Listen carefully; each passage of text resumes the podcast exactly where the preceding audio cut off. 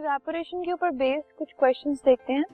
तो first question है why does a desert cooler cool better on a hot dry day कि एक cooler अगर है हमारे पास तो वो एक हॉट ड्राई डे पर ज़्यादा कूलिंग क्यों करता है? तो एक हॉट ड्राई ड्राई डे अगर हमारे पास है तो उसमें ह्यूमिडिटी जो है, वो कम होती है। ड्राई मतलब जिसमें ह्यूमिडिटी कम हो।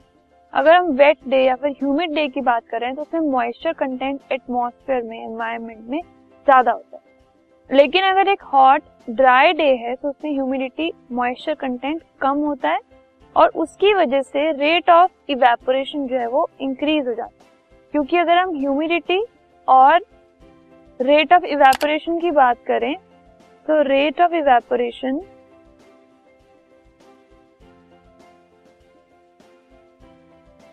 वो इनवर्सली प्रोपोर्शन होता है ह्यूमिडिटी की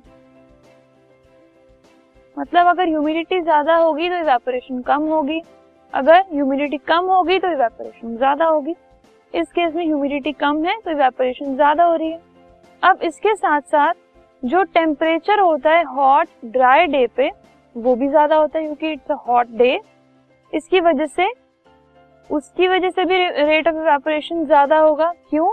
क्योंकि इवेपोरेशन और टेम्परेचर का भी एक रिलेशन होता है, जो कि प्रोपोर्शनल होता है।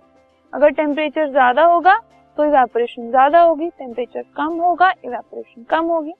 तो इस केस में भी एक तो ह्यूमिडिटी कम है तो इवेपोरेशन ज़्यादा है, एक टेम्परेचर ज़्यादा है तो इवेपोरेशन ज़्यादा है, ठीक है? तो इवेपोरेशन इस केस में अगर ज़्यादा हो रही है, इसका मतलब ज़्यादा कूलिंग भी होगी, जितनी ज़्यादा इवेपोरेशन उतना ज़्यादा जो वाटर है वो उसमें से इवेपोरेट होके हीट को विदड्रॉ कर लेगा और कूलिंग ज़्यादा होगी। फाइन सो हॉट डे होने की वजह से और ड्राई डे होने की वजह से, इन दोनों की वजह से इवेपोरेशन ज़्यादा है एंड हेंस कूलिंग ज़्यादा है।